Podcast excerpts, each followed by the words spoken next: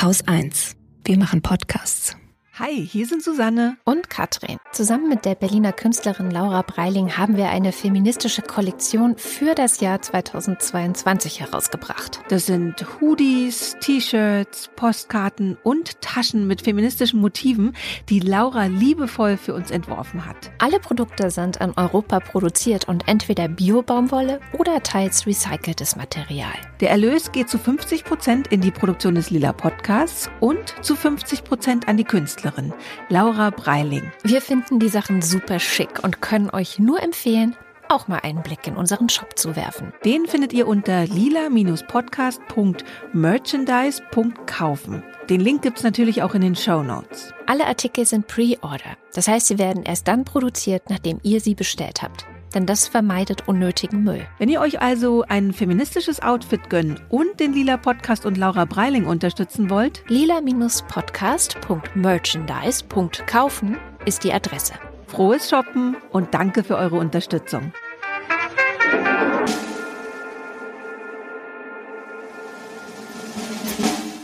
Was aber wirklich, was ich von älteren Frauen weiß, und zwar Frauen aus der zweiten Frauenbewegung, die Professoren waren und ganz viel Vorträge gehalten haben.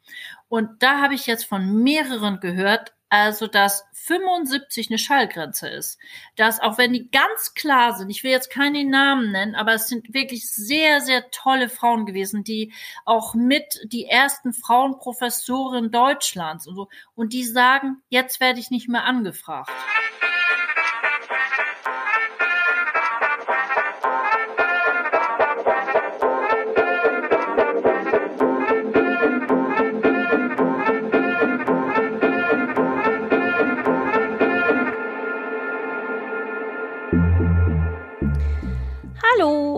Und willkommen zu einer neuen Folge des Lila Podcasts. Ich bin Schoko und in der heutigen Folge geht es um ein Thema, ähm, das viele Leute lieber verdrängen, bis man es nicht mehr verdrängen kann, und zwar das Älterwerden.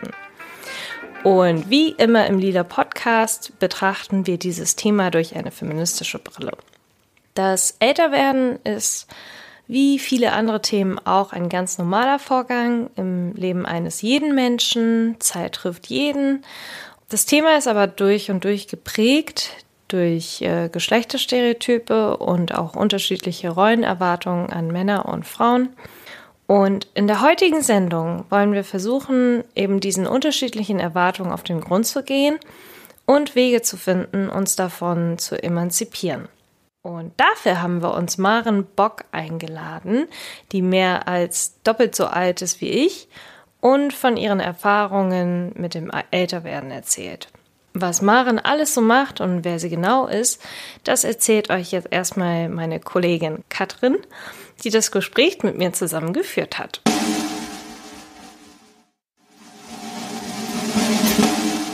Maren ist Geschäftsführerin und Mitgründerin von Belladonna in Bremen. Belladonna ist ein Verein, der wurde schon 1986 gegründet, unter anderem von dir.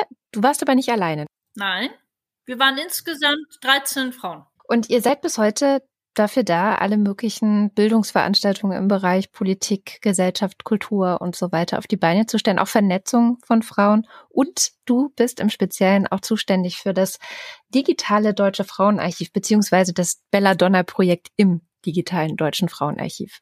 Ja, genau und auch für den Bereich Wirtschaft, also Wirtschaftsangebote für Gründerinnen und Jungunternehmerinnen zum Beispiel auch. Genau, das habe ich nämlich auch noch gesehen auf der Website. Die macht ganz viel so Fortbildung auch für Finanzen und Wirtschaft und wie man das alles irgendwie gebacken bekommt, wenn man gründet. Finde ich sehr cool. Hätte ich brauchen können vor ein paar Jahren.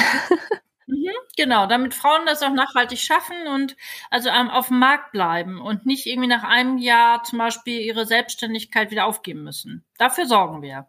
Sehr gut. Mhm. Also vorbeischauen beim Belladonna. Ich kenne dich ja seit 2009, habe ich jetzt nochmal nachgeguckt. Da bin ich Mitglied im Frauenrat der Heinrich-Böll-Stiftung geworden. So haben wir uns getroffen, so haben sich unsere Wege gekreuzt. Und ja, jetzt haben wir dich eingeladen, um mit uns über das Thema zu sprechen, das sich unsere Hörerin gehört. Das Thema ist Alter, Altern und auch Ageism, was ein englisches Wort ist für Altersdiskriminierung und was eben auch zunehmend im feministischen Diskurs eine Rolle spielt, wobei ich jetzt gerade in der Vorbereitung gelesen habe, auch schon seit 30 Jahren eine Rolle spielt, nur immer wieder neu entdeckt wird und äh, Pionierarbeit so ungefähr alle zehn Jahre geleistet wird. Ähm, und unsere Hörerin Jessie hat nämlich geschrieben, Hallo lila Podcast-Team. Vielleicht liegt es daran, dass ich 34 bin und mich jetzt langsam alt fühle, aber ich habe auch das Gefühl, dass Frauen mehr Altersdiskriminierung ausgesetzt sind als je zuvor. Es gab schon immer diese vorherrschende Vorstellung, dass Frauen in Anführungszeichen zu Staub werden und in dem Moment, in dem sie 30 werden, wertlos werden. Aber diese Vorstellungen scheinen noch viel schlimmer zu werden als früher. Ich höre jetzt sogar, dass Frauen gesagt wird, dass sie alt und wertlos sind, sobald sie 25 Jahre alt sind und dass ihr Leben vorbei ist. Früher hieß es, sei bis 30 sesshaft, sonst ist dein Leben vorbei und jetzt scheint es zu heißen, dein Leben ist vorbei, egal was passiert, sobald du 25 bist. Aber natürlich nur für Frauen. Als alt bezeichnet zu werden ist nicht unbedingt etwas Schlechtes, aber es ist der Ton, in dem es gesagt wird. Ich dachte zuerst, es sei nur eine natürliche Weiterentwicklung des Insel Gamergate, rechtsextremen Männerunsinns. Natürlich wollen sie junge Frauen verunsichern. Aber es scheint, als ob es auch Frauen sind, die sich das gegenseitig antun. So viele Mädchen in ihren späten Teenagerjahren und frühen Zwanzigern, die sich über Millennial-Frauen lustig machen, weil sie Karens sind, zum Beispiel. Mädchen, die sonst versuchen, sich als progressiv zu präsentieren. Vielleicht vorneweg, äh, kurze ähm, Runde. Maren, also wir sind ja zu dritt, um das Thema durchzukauen und Maren, dich haben wir sozusagen mhm. als dritte Generation zu unserem äh, zwei, was nicht ganz Generationen sind, aber äh, dazugeholt. Darf ich dich fragen, wie alt du bist? Ja, ich bin jetzt gerade 61 geworden. Ich bin 40 und Schoko, du bist? Ich bin im November, Ende November 28 geworden. Das heißt nicht ganz drei Generationen, aber es ist schon ganz schön viel Spielraum dazwischen. Und Schoko, du hattest dich ja im Gegensatz zu Marin sofort für das Thema begeistern können. Ja. magst du mal erzählen? Ja, magst du mal erzählen, warum? Ja, weil ich weil ich mich total in dieser E-Mail wiederfinden konnte, weil ich das mit 25, dass das Leben mit 25 vorbei ist, das konnte ich sehr gut nachempfinden. Das ging mir nämlich genauso. Bei mir war das sogar noch viel, also hat das ganze Thema noch viel früher angefangen, noch viel früher angesetzt. Ähm, unter anderem durch zum Beispiel Popkultur. Also weniger irgendwie durch um Umgebung, aber so, es gab schon in meiner Jugend, also als ich so 14, 15 war, Ereignisse, die mich dann zum Nachdenken gebracht haben. Zum Beispiel? Äh, aber, aber. Dancing, ja, Dancing Queen, kennt ihr den Song? Ja. Äh, genau, und da gibt's, ja, und da gibt's halt diese Strophe, uh, You're the dancing queen, young and sweet, only 17. Und später ähm, wird dann gesagt, ja, having the time of your life.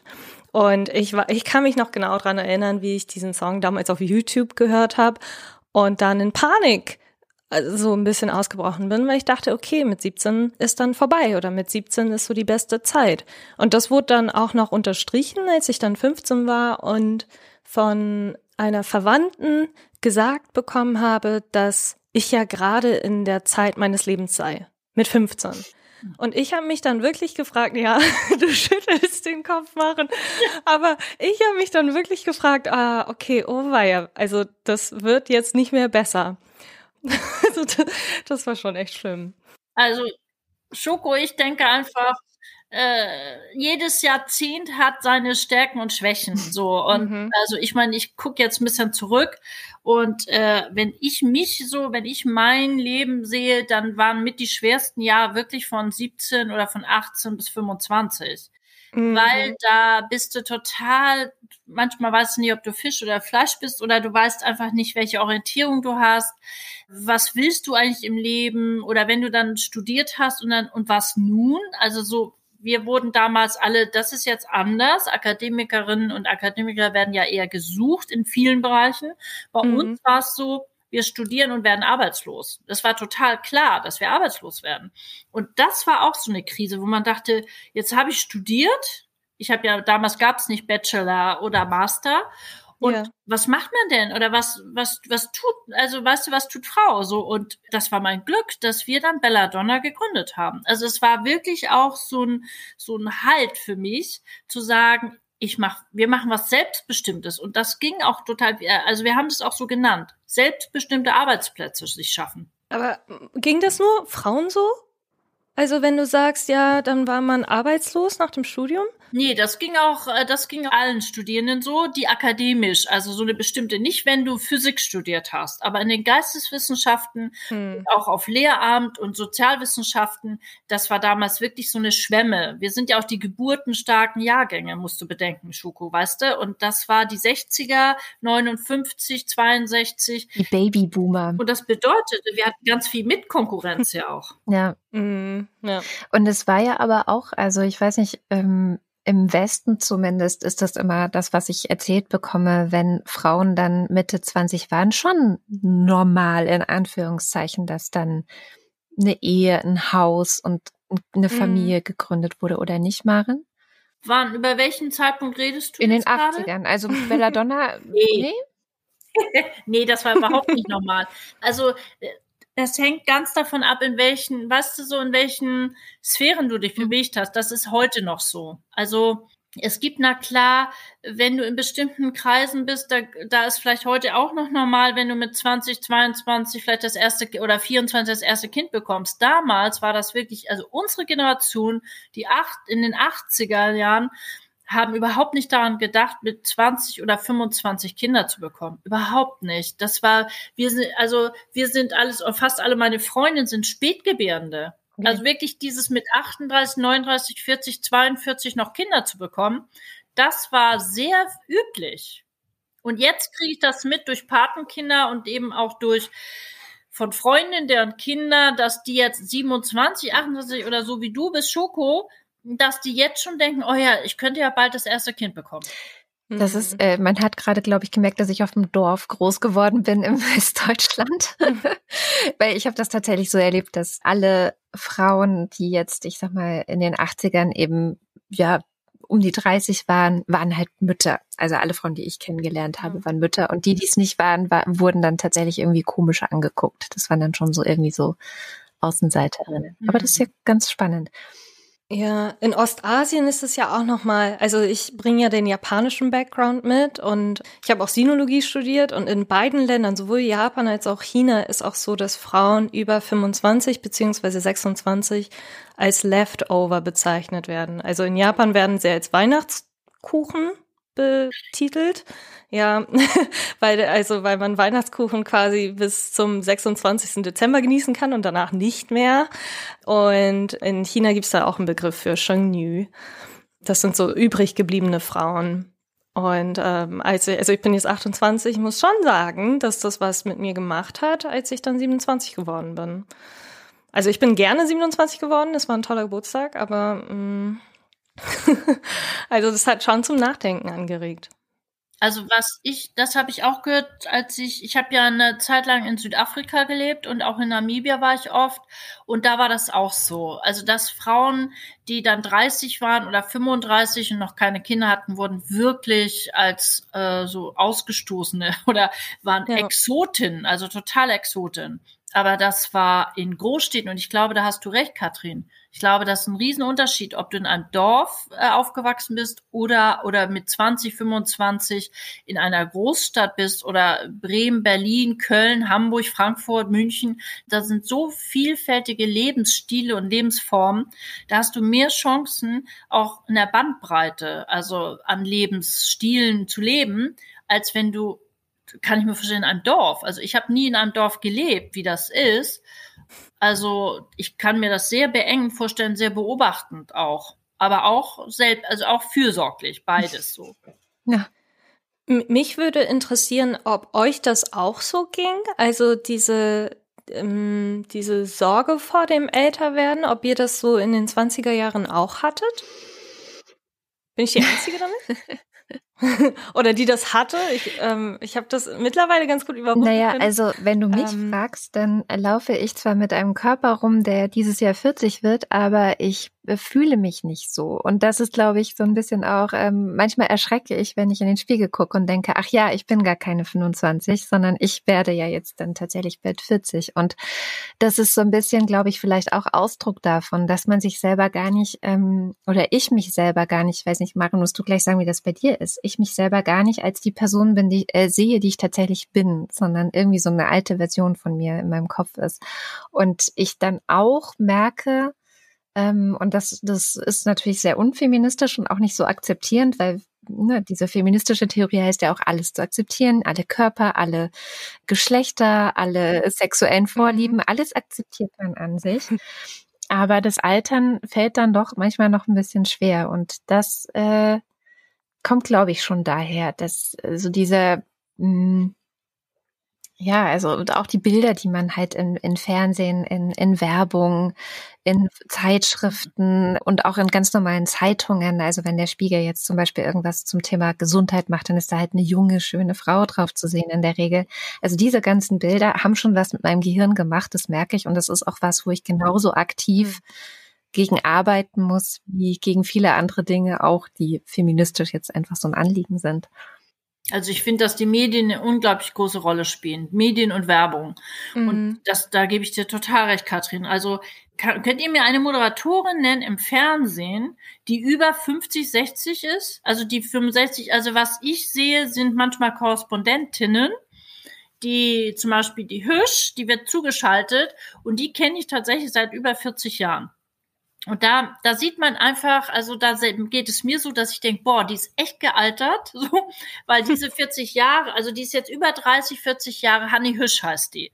Die ist Auslandskorrespondentin. Und da fällt mir das auf, dass die in diesen 30 Jahren genauso, na klar, wie ich gealtert ist, so. Aber mir geht's auch so, selbst so ein bisschen, Katrin, also ich denke nicht mehr, dass ich 30 bin oder so. Also das sagt mir mein Körper auch jeden Tag.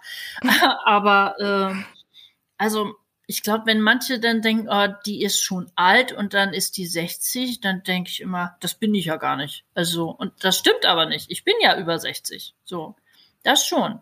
Ich glaube, es hat ganz viel damit zu tun, wie du dich im Kopf fühlst. Also welches Selbstverständnis. Ich glaube, das ist dieses, es ist ja sowieso immer das zentrale Thema bei Frauen ist, finde ich, selbst sozusagen Bewusstsein, Selbstbestimmung und auch Selbstverständnis. Also wie verstehst du dich? Und ich, also für mich ist Alter jetzt nicht mein zentrales Thema. Deswegen habe ich auch am Anfang, was du sagtest, Katrin, das ist jetzt nicht mein wirklich äh, Lieblingsthema im Sinne, das beschäftigt mich jetzt ständig. Ich habe da andere Themen, aber ähm, ich finde schon, dass es äh, auch total gute Seiten hat, älter zu werden. Also was ich, was, was ich schon sagen kann, also ich finde zum Beispiel mit 40 oder 50 weißt du viel mehr, was du willst. Mhm. Ja. Nee, wirklich. Also diese ganze Verunsicherung auch von außen, also da bist du viel stabiler. Also bist in dir in der Regel wirklich viel stabiler, wenn du 35 bis 40 und ich sehe es ja, ich habe ja auch zehn Mitarbeiterinnen unterschiedlichen Alters, die jüngste ist 23 und es sind eben, ich habe nochmal nachgerechnet, sechs von den zehn sind unter 35. Und ich merke einfach, dass es denen, die über 30 sind, echt besser geht. Und dass die ganz jung, die beiden, die ganz jung, die sind hier auch manchmal noch ziemlich, äh, finde ich, so, die wissen noch gar nicht richtig, was die wollen. Die studieren ja. noch, aber die sind pff, Montag so, Mittwoch so.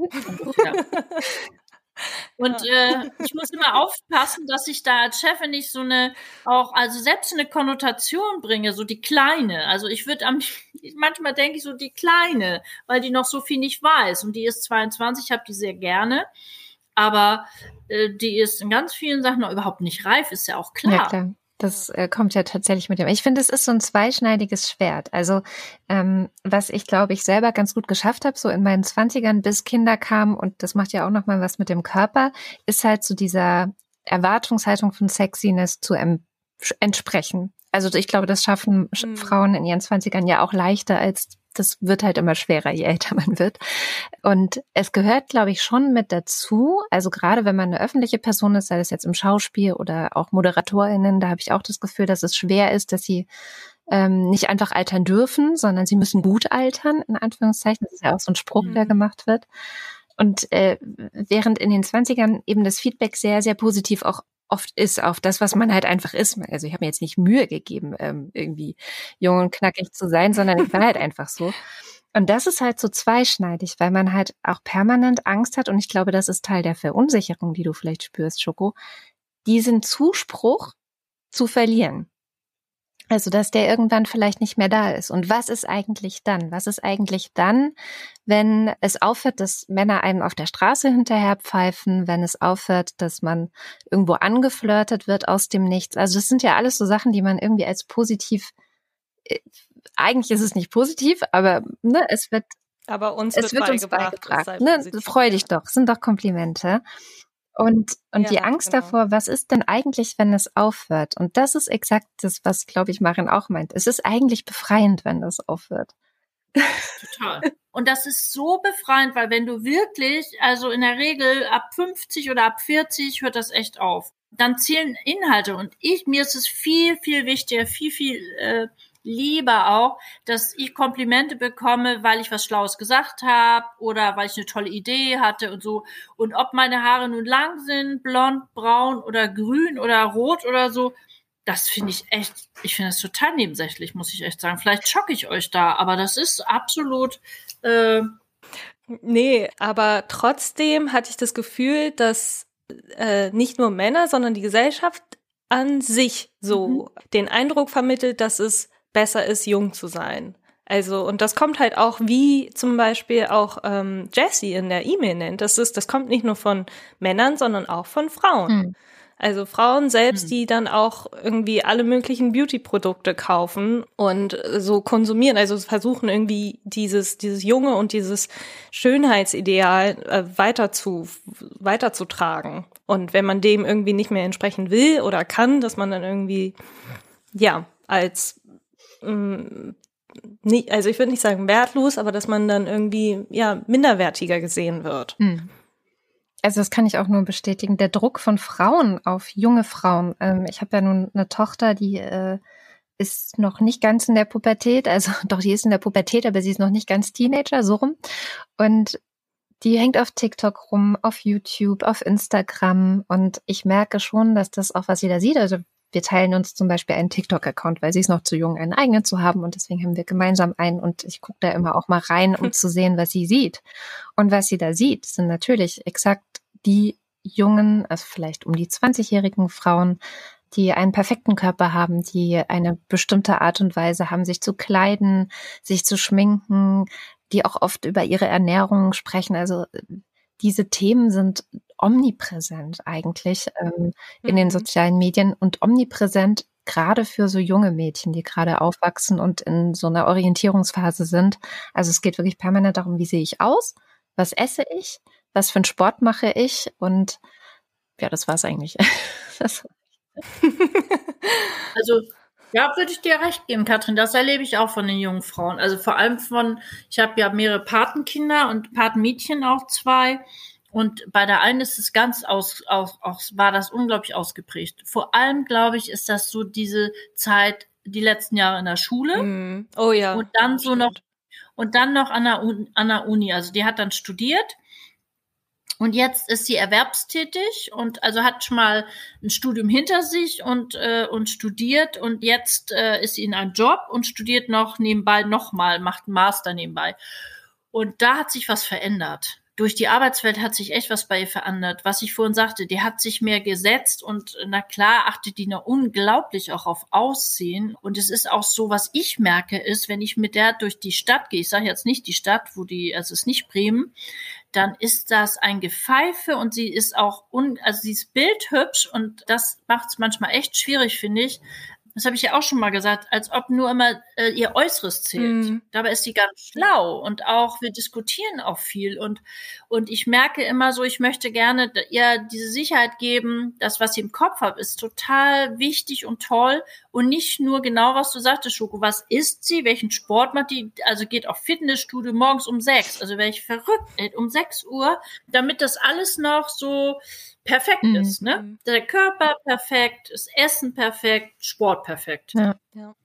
Und da glaube ich, da habt ihr es schwerer im Moment. Also das war, fand ich früher nicht so. Und könnt ihr euch erinnern, die Frauen, nee, könnt ihr euch nicht, na klar, aber die Frauenbewegung, Weißt, die Frauenbewegung hat ja gerade so ein Anti, es war ja damals gerade so, bloß nicht eben diesen Normen entsprechen. Also wir, äh, das ist ja, heute wird ja drüber gelacht. Also wenn ich mit meinem Partner drüber rede, die lacht ja, dass wir damals unbedingt drauf bestanden haben, behaarte Beine zu haben. Hm. Oder unter den Armen, unter den Achselhöhlen auf jeden Fall Haare, keine BHs, also so, das war alles, äh, das gehörte alles zur Erniedrigung von uns Frauen und eben nicht zur Selbstbestimmung. Mhm. Und deswegen sind ja, ich weiß nicht, ob ihr das wisst, BHs sind verbrannt worden auf Straßen in den Walpurgis. Ja, ich dachte, das war immer so ein Klischee.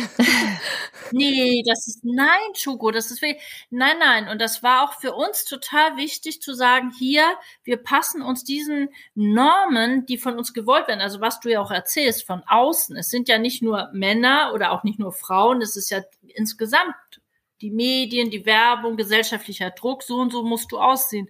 Und da hatten, finde ich, die Feministinnen in den 80er Jahren das leichter, weil wir echt total auf Antikurs waren. Also leichter im Sinne von, nee, von der Akzeptanz vielleicht nicht, aber wir, wir waren dann, dass wir so widerständig waren, war, hatte das ein positives Signal für uns. Mhm. Wir waren eben nicht so, wir waren nicht so isoliert dann, sondern wir als Gruppe, das war ja dieser auch scheinbar sehr enge Zusammenhalt. Es war ja nicht immer so eigentlich. Man, es gab ja auch ganz viel Stress in der Frauenbewegung, aber es war auch was dieses gemeinsam sind wir stark gemeinsam haben wir auch unsere Normen und andere Normen und lehnen diese haben wir damals heteronormative äh, äh, so Forderungen an uns ab. Aber das ist ja heute für die Feministinnen eigentlich noch das gleiche Ziel. Nur das ist tatsächlich was, was ich ganz interessant finde, dass da das Rad immer mal wieder neu erfunden werden muss, weil das so verloren geht. Also auch zwischen den Generationen. Ich glaube, deswegen hattest du dich ja auch so begeistern können für das Generationengespräch, mhm. weil das ja immer etwas ist, was ja aus den Erfahrungen der anderen lernen. Also das ist ja auch was, weshalb ich zum Beispiel die Arbeit in diesem Frauenrat damals so genossen habe. Da war ich, glaube ich, die Jüngste, ich weiß es gar nicht mehr, äh, aber ich glaube schon mhm. ungefähr. Und das war für mich immer so ein bisschen ein Eintauchen in eine Welt, in der fast alle anderen Probleme aus meinem restlichen Leben egal waren. Und ich glaube, das ist halt was, was Feminismus sein kann. So eine Welt, die ähm, nochmal eine ganz andere Perspektive ermöglicht und äh, scheinbar große Dinge eher klein erscheinen lässt und kleine Dinge manchmal auch eher groß. Mhm. Das finde ich so witzig. Ich könnte jetzt meinen Großvater zitieren, der war 90 und als er so 88, 87 war, da war ich auch so in der Pubertät. Ich war 17 oder 18, 16, 17, da hat er zu mir mal gesagt, weißt du, das Alter ist eins, nämlich du merkst dann, es wird alles nicht mehr so heiß gegessen wie gekocht. Und dieser Spruch, das stimmt total. Das stimmt wirklich total. Also du regst dich über bestimmte Sachen einfach nicht mehr so auf, weil du das eben schon 150 Mal erlebt hast. Mhm. Also ich kann mal ein Beispiel sagen. Früher habe ich mich über jeden Taz-Artikel, wenn der nicht irgendwie PC war, tierisch aufgeregt. Also weil ich den, ich hatte so eine Ansprüche an die Zeitung und wollte, dass die jeden Tag möglichst auch feministisch ist und so.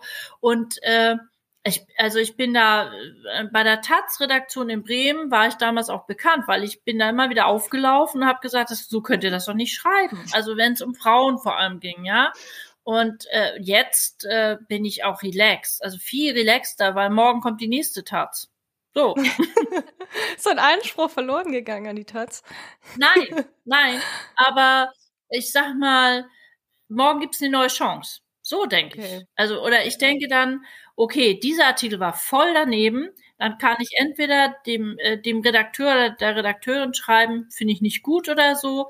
Ähm, ich kann aber auch mal abwarten, dass was meinst jetzt inzwischen, dass ich gucke, welche Artikel gefallen mir gut mhm. und ich lobe die dann. Ich kommentiere dann, sag Mensch, prima geschrieben oder oh, so und so eher. Daran können sich mehr Leute ein Beispiel ja, nehmen.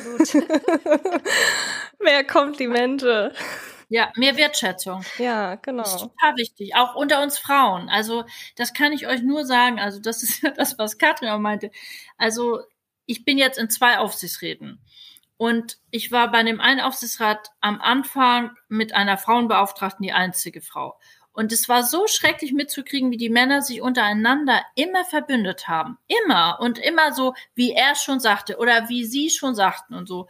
Und das war schlimm. Und jetzt sind wir halbe halbe. Deswegen ist das total wichtig. Also in dem einen Aufsichtsrat sind wir halbe halbe, im anderen noch nicht.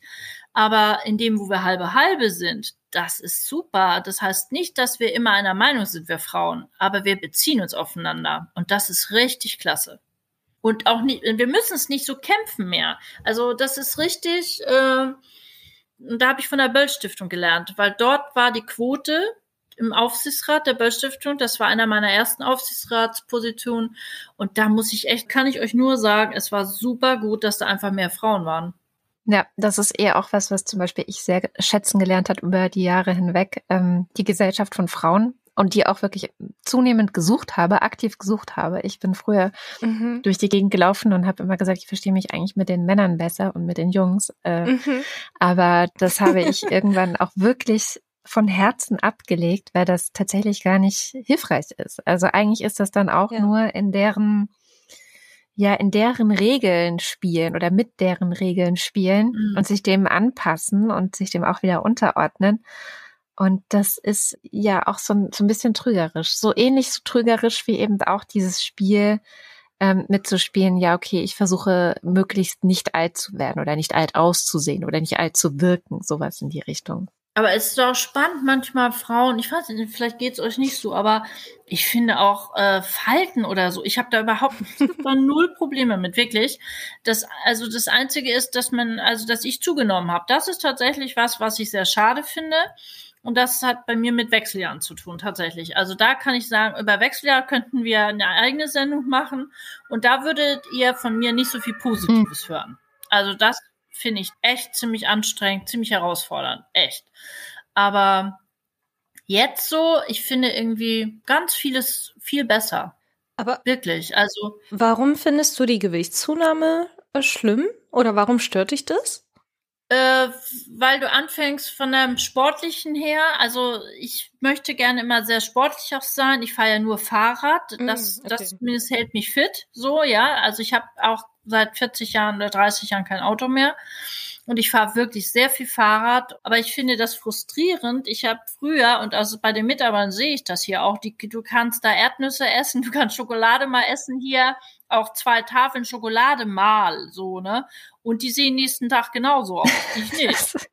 So. Also das ist echt frustrierend. Und ich esse so gern Zeit meines Lebens, habe ich, also bei bestimmten Sachen nasche ich total gerne. Und das ist echt, also wenn du mich fragst, was ist mit das Schlimmste im Alter ist, finde ich, wenn du nascht oder total auch mal trinkst, das merkst du am nächsten Tag sehr deutlich. Mm, trinken ist auch schon, ja, das habe ich auch. Kater. Ja.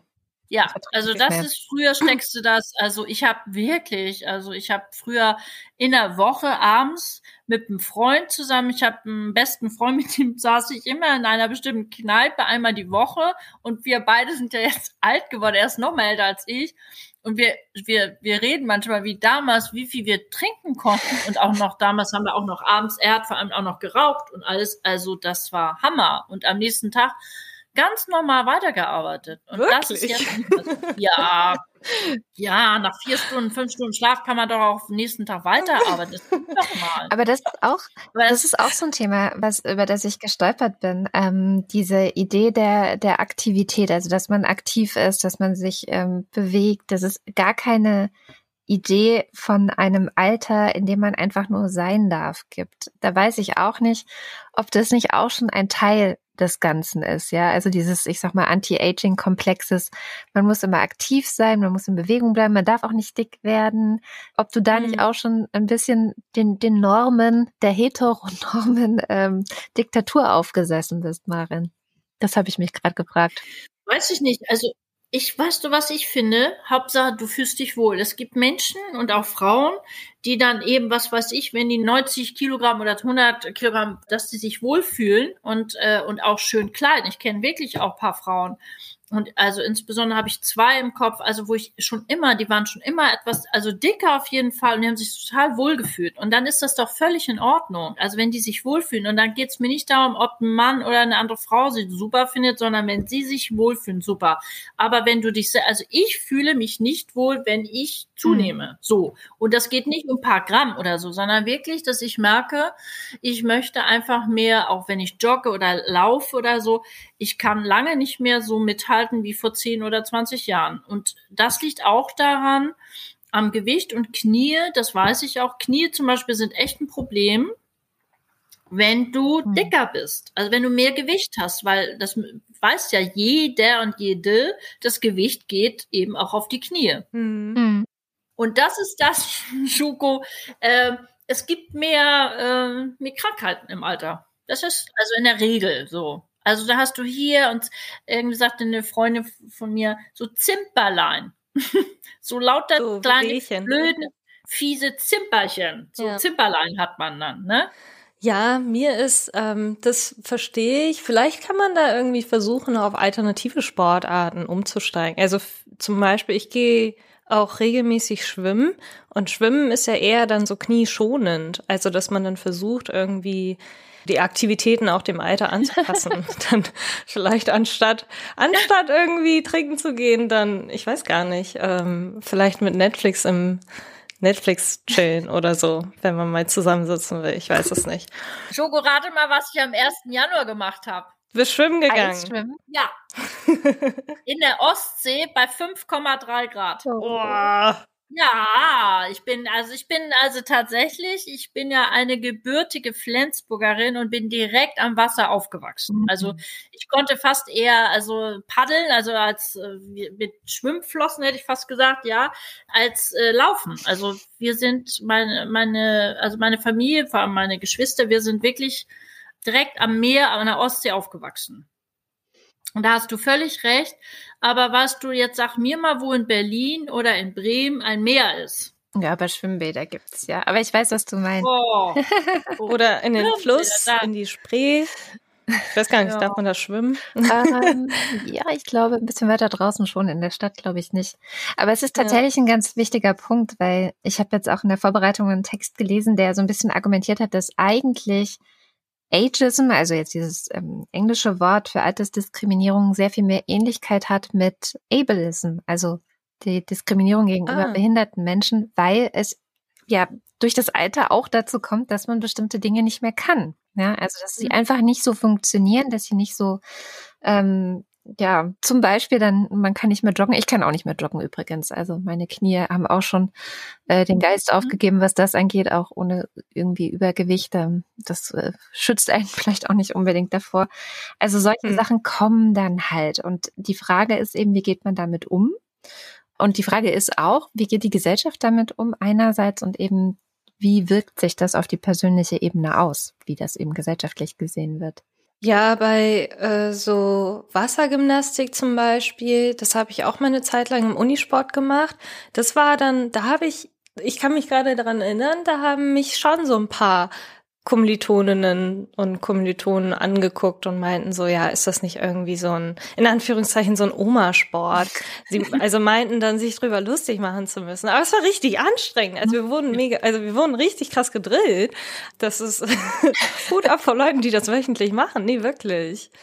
Mensch, ja. ich mach das, aber ah. leider, ja, aber weißt du was? Äh, seit zwei, äh, seit, seit Corona nicht. Also ja. seit Mai vor fast jetzt zwei Jahren ja. äh, stehe ich auf einer Liste und äh, neulich sollte es losgehen in mhm. Bremen im Januar und äh, ihr wisst ja, dass Bremen hatte so hohe Zahlen, mhm. die gehen jetzt Gott sei Dank runter und ich rechne damit, dass jetzt ich demnächst angerufen werde, dass jetzt unser Aquatraining weitergeht. Juhu.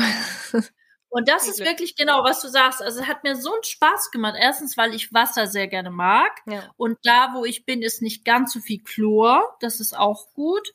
Und, äh, und ich mache noch Qigong. Das ist ja, ja. auch, äh, Qigong und Shiatsu kommen ja aus dem Asiatischen. Und das ist auch ganz toll, auch für Gelenke zum Beispiel. Okay, cool. Sehr viele gute Tipps für mich, würde ich sagen.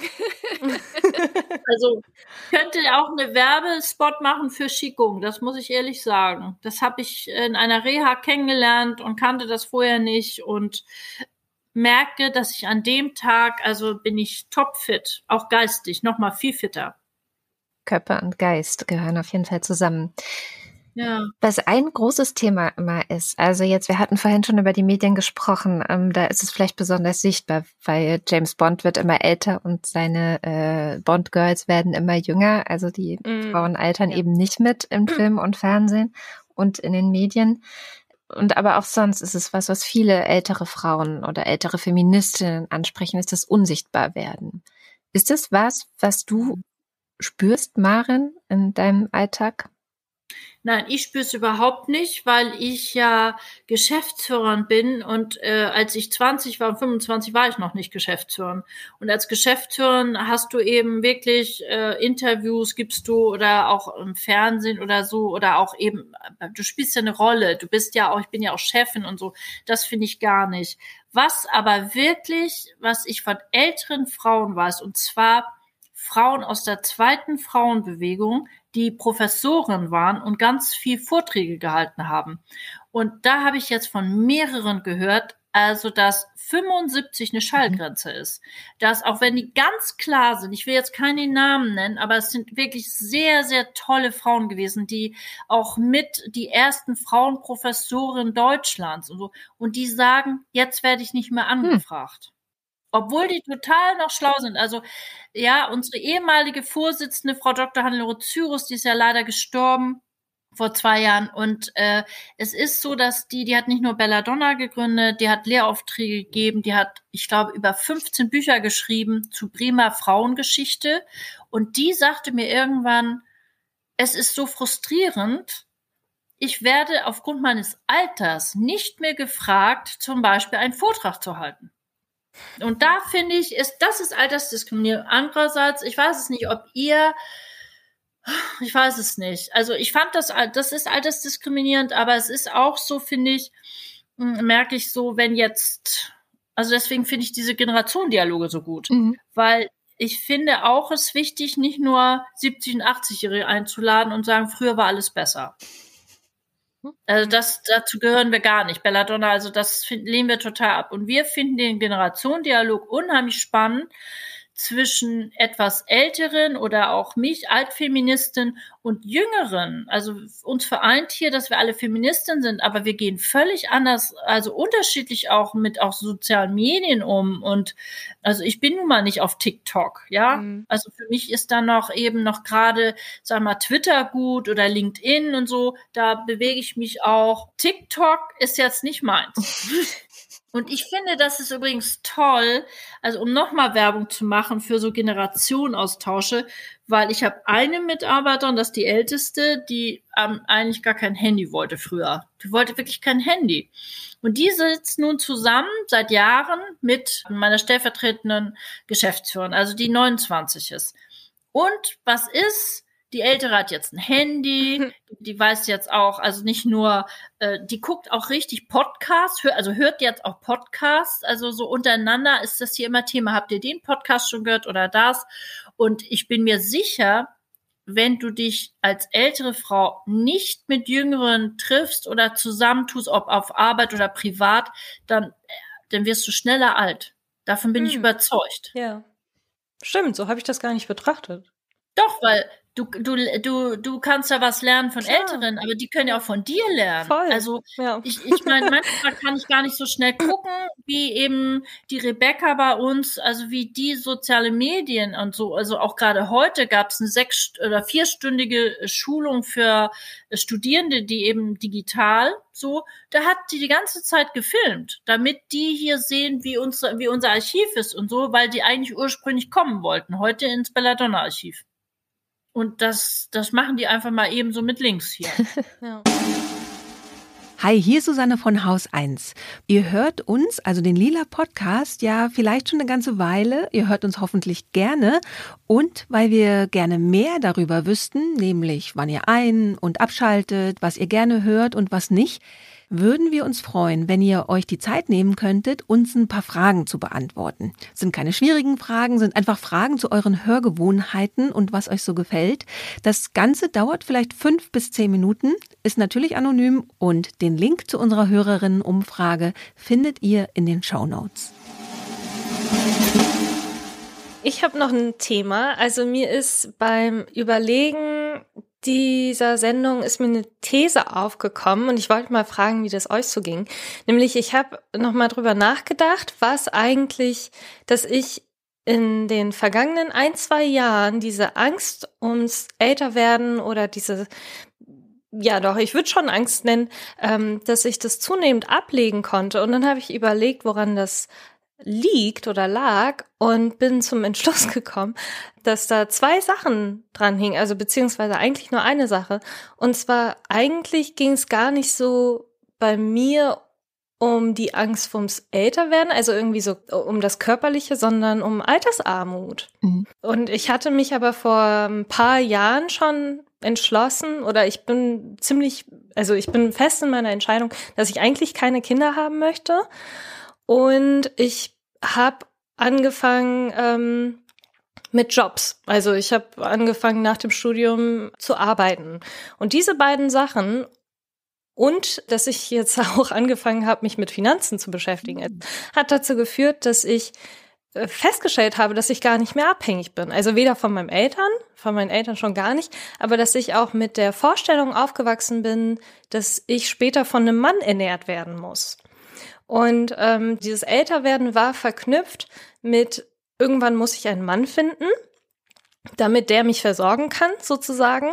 Und als ich ähm, mich meiner Finanzen bewusst wurde, auch dieses, ja, mich mit Investieren und so beschäftigen, einfach für mich selber finanziell zu sorgen, ähm, ist der Mann quasi weggefallen. Also ja, also weil wenn ich keine Kinder haben möchte und auch nicht muss, dann brauche ich eigentlich nur für mich sorgen und für mich kann ich momentan sorgen. Also ja, zu dieser Erkenntnis bin ich tatsächlich gestern gekommen, als ich drüber nachgedacht habe und ich finde das eigentlich ziemlich cool.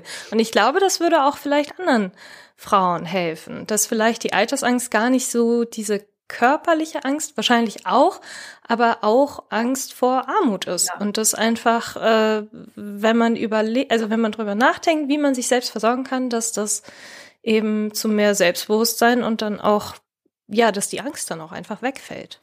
Ich kann das nur bestätigen. Also ich kann nur bestätigen, dass tatsächlich Kinder ein großes Armutsrisiko auch sind für insbesondere Frauen, also Kinder zu haben. Also da gibt es ja auch Berechnungen, wie viele ähm, wie viele, ich glaube Hunderttausende Euro oder so, sehr viel Geld, Frauen weniger in ihrem Erwerbsleben verdienen können, einfach wegen Kindern und von Trennungen noch mal gar nicht gesprochen, also Alleinerziehenden und so weiter. Und bei mir ist ja die spezielle Situation, dass ebenfalls damals 2009 ich das Stipendium bei der Heinrich-Böll-Stiftung bekommen habe, weswegen ich mich überhaupt nur trennen konnte. Ich hätte sonst das gar nicht entweder mich nicht trennen können oder halt nicht weiter studieren können. Es wäre ein Entweder-Oder mhm. gewesen.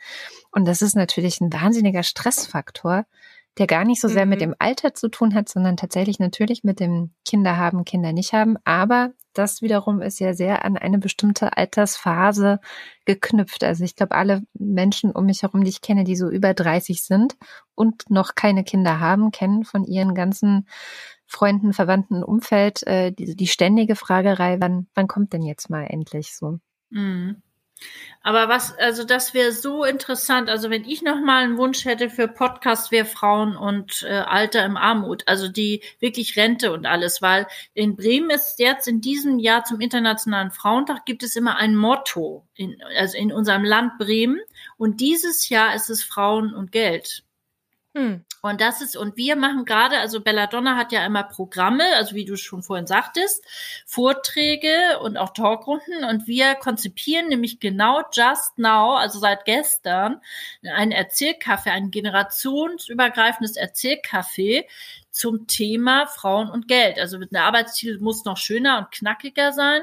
Aber wir haben zum Beispiel, habe ich jetzt auch eine Migrantin, die ganz klar aufgewachsen ist. Sie will ins Business, sie will keine Kinder, also ein bisschen so wie du jetzt, Schoko, so. Und die hat gesagt, für sie war klar, sie will so auch richtig Geld verdienen.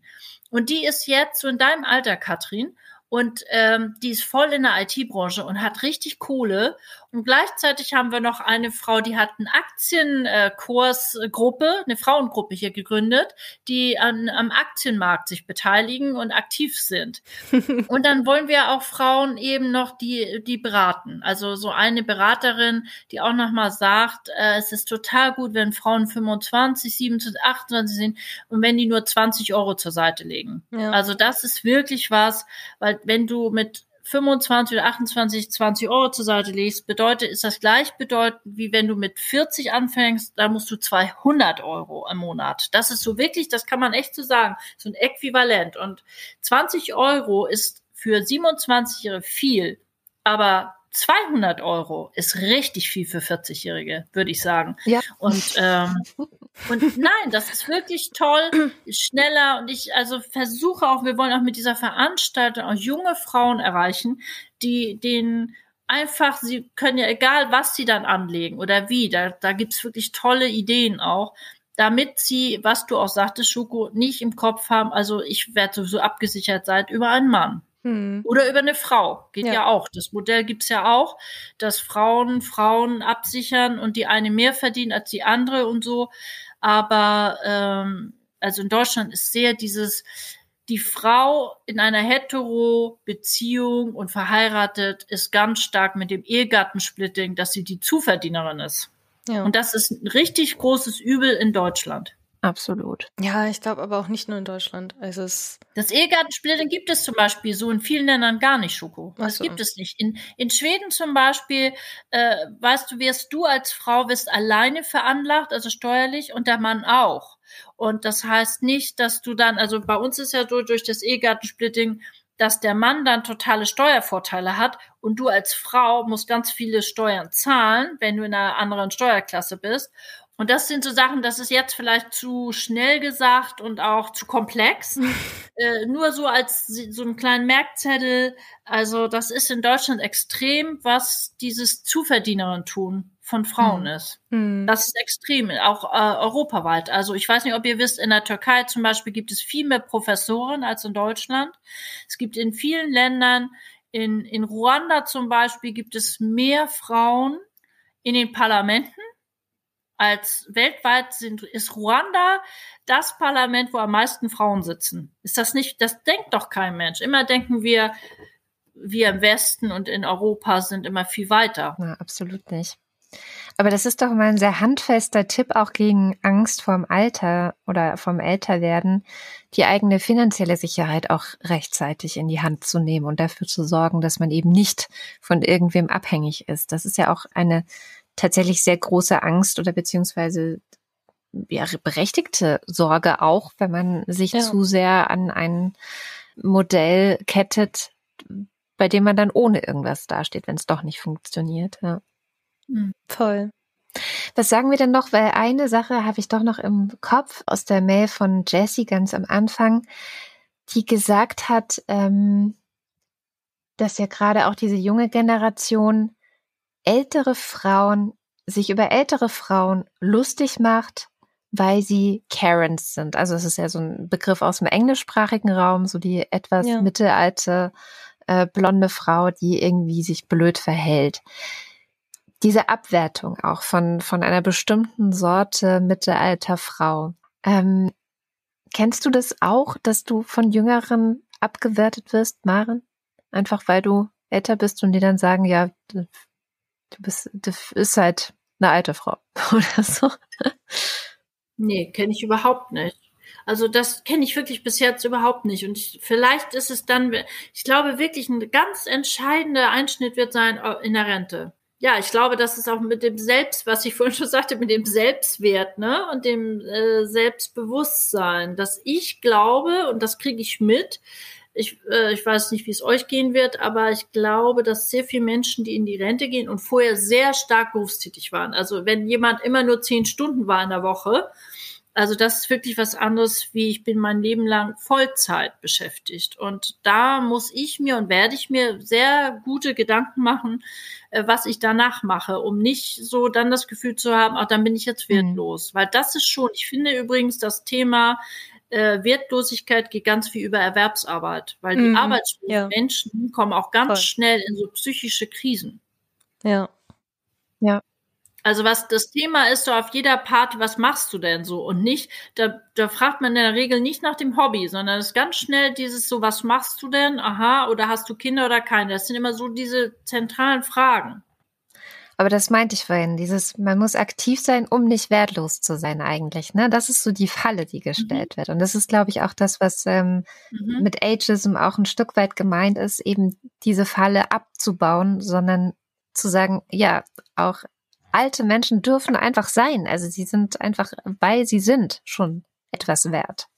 Ja, klar. Aber weißt du, Kathrin, was ich aber selbst merke, also ich bin vielleicht eher sogar manchmal diskriminierend, weil mich nervt es, wenn du bei Bankautomaten, also wenn du nicht nur mal online machst, sondern auch mal nicht Online-Banking äh, und, und ich dann da stehe und warte, weil irgendjemand, also speziell dann auch die Älteren ab 70, 80, irgendwie eine Viertelstunde brauchen, um eine Banküberweisung zu machen, dann, dann kriege ich die Krise. Und das ist auch diskriminiert, weil äh, man muss sich mal vorstellen, es gibt Menschen, die sind 80, die haben gerade mal, also die sind aufgewachsen, da gab es das Telefon, ja, noch nicht mal das Fax. Hm.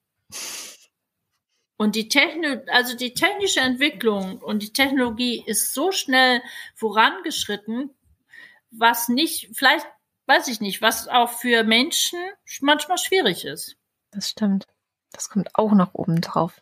Wir sind eine durch und durch altersdiskriminierende Gesellschaft. Durch und durch würde ich jetzt auch nicht sagen, Katrin, weil ich möchte gerne auch jungen Frauen Mut machen, weil bestimmte Sachen hast du dann nicht so. Also, ich weiß nicht. Ich finde, gut, das Thema Gesundheit wird wirklich viel wichtiger in der Regel, es sei denn, du bist vor, vorher schon beeinträchtigt, das kann ja sein, aber wenn du nicht beeinträchtigt bist und immer gesund warst und so gestrotzt hast vor Energie und Gesundheit und dann kommt plötzlich sowas wie, ich hatte einen Fahrradunfall und, und weißt du, früher, ich habe Taekwondo gemacht, äh, ich konnte fallen, das war gar kein Thema und ich bin blöd gefallen, hatte einen Trümmerbruch, musste ins Krankenhaus und immer noch kann ich mit der einen Hand nicht so gut schleppen. Also Gewicht. Ich habe aber früher Waschmaschinen geschleppt. In den WGs war immer so, wer schleppt die Kleiderschränke, wer den Herd und so. Und ich war immer, ja, ich pack mit an. Krass. Und jetzt muss ich schon mal sagen, na ja, mit der einen Hand kann ich, aber mit der anderen ist schon schwierig. Und das, also das Schoko, das sind so Sachen, die nerven. Okay. Übrigens kann ich da nur mitgeben, radikale Akzeptanz. Das habe ich letztes Jahr gelernt. Ich hatte ja äh, eine Covid-Infektion im Dezember Hm. 2020 schon, also ich war Early Adopter und habe dann drei Viertel des letzten Jahres mit Long-Covid verbracht. Und das Oh. Einzige, was mir wirklich geholfen hat, war radikale Akzeptanz. Also die Dinge so zu nehmen, wie sie sind. Und Hm. ich konnte ganz vieles nicht mehr Fahrrad fahren zum Beispiel. Ging gar nicht Krass. habe dann mir halt einen neuen Alltag geschaffen drumherum um dieses ähm, Long Covid. Liebe Maren, vielen, vielen Dank, dass du uns Gesellschaft geleistet hast, ähm, dieses Thema auseinanderzunehmen. Ich gehe auf jeden Fall guter Dinge aus der Sendung. Ja, also mir hat's auch geholfen, vor allem deine Tipps, wie man da am besten damit umgehen kann oder was im Alter einfach besser wird. Gelassenheit und einfach dieses Gefühl, morgen kommt ein neuer Tag und äh, bestimmte Sachen hast du schon mal erlebt und das ist dann eher, ja, so ein bisschen auch etwas in dir ruhender.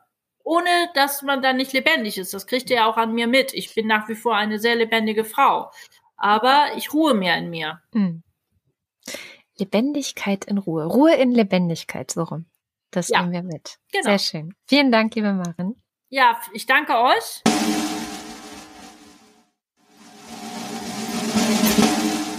Ich hatte auch ein Gespräch geführt mit einer Freundin von mir, die ist auch im selben Alter. Und ich hatte ihr von diesem Podcast erzählt, also von dieser Sendung. Und sie hatte zu mir gesagt, dass sie das Alter, älter werden liebt. Mhm. Also wirklich, die ist wirklich vollkommen überzeugt davon, dass mit jedem Jahr ihr Leben besser wird. Und sie hat recht. Also das stimmt einfach. Weil sie meinte, ähm, das hatte ja auch Maren am Anfang gesagt, dass ja die Phase zwischen ja, 17 und 25 oder so, dass man so verwirrt ist und dass man nicht weiß, was man macht. Und ähm, das stimmt einfach. Also ich würde auf keinen Fall in irgendeiner ein Jahr zurück aus meiner Vergangenheit bis auf das letzte Jahr, aber das liegt auch nur daran, dass letztes Jahr einfach für mich persönlich sehr, sehr cool war. Aber alle anderen Jahre würde ich nicht wiederholen wollen. Und ähm, es, ja, es wurde einfach besser. Und ich glaube, dass man das tatsächlich recht schnell vergisst. Dass das äh, Jungsein einfach sehr oft schwierig und kompliziert und einfach sehr, sehr anstrengend ist. Ja, geht mir genauso. Ich kann auch das nur unterstreichen mit dem 30 werden. Das ist gar nicht schlimm. Ich habe mich richtig drauf gefreut damals, weil ich immer das Problem hatte, dass ich mit unter 30 von den anderen nicht so ernst genommen wurde, wie ich gerne schon ernst genommen worden wäre was ah. sicherlich auch ein Gender-Ding war. Und tatsächlich wurde das mit 30 schon sehr viel besser. Und ich glaube auch, dass es mit 40 jetzt dann nochmal äh, einen Schub nach vorne geben wird, dass man ernst genommen wird und äh, okay. äh, sehr viel mehr Seriosität ausstrahlt und so weiter. Also ich glaube, da kann ich auch nur für werben. Cool. dann habe ich ja was auf was, auf das ich mich freuen kann, auf jeden Fall. Absolut. Ich habe eine Taz-Kolumne mitgebracht und zwar von Aiken Brun. Ähm, der Titel lautet Penishalter und straffe Hodensäcke. Äh, das ist auch ein lustiges Bild mit sechs Statuen von Penissen.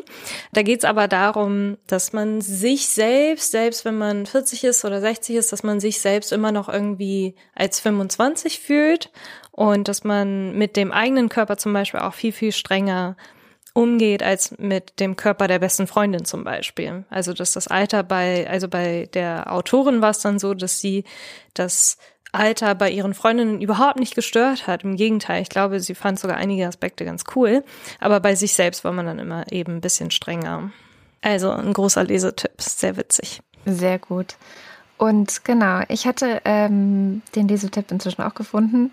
Es ist so ein, ähm, eine, eine feministische Essay-Sammlung, also es ist eine wissenschaftliche mhm. Publikation ähm, namens Aging, a Feminist Issue, wo verschiedenste Beiträge auch drin sind, die sich damit auseinandersetzen, ähm, wie man das Altern oder das Alter feministisch, aber eben auch wissenschaftlich feministisch betrachten kann. Ähm, es gibt tatsächlich sowas wie Aging Studies.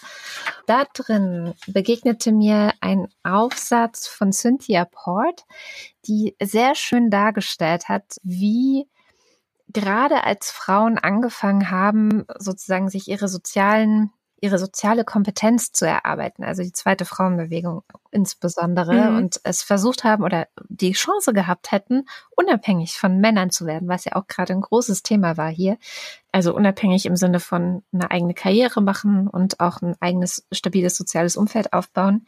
Gerade da mhm. kam es auf, dass die Kosmetikindustrie ihnen eingeredet hat, sie müssten etwas dagegen tun, älter zu werden.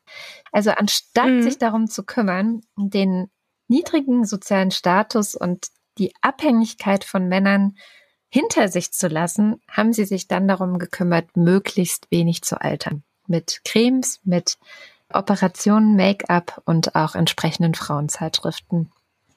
Und das mhm. ist auch noch ein Tipp, den ich mitgeben kann. Meidet Frauenzeitschriften.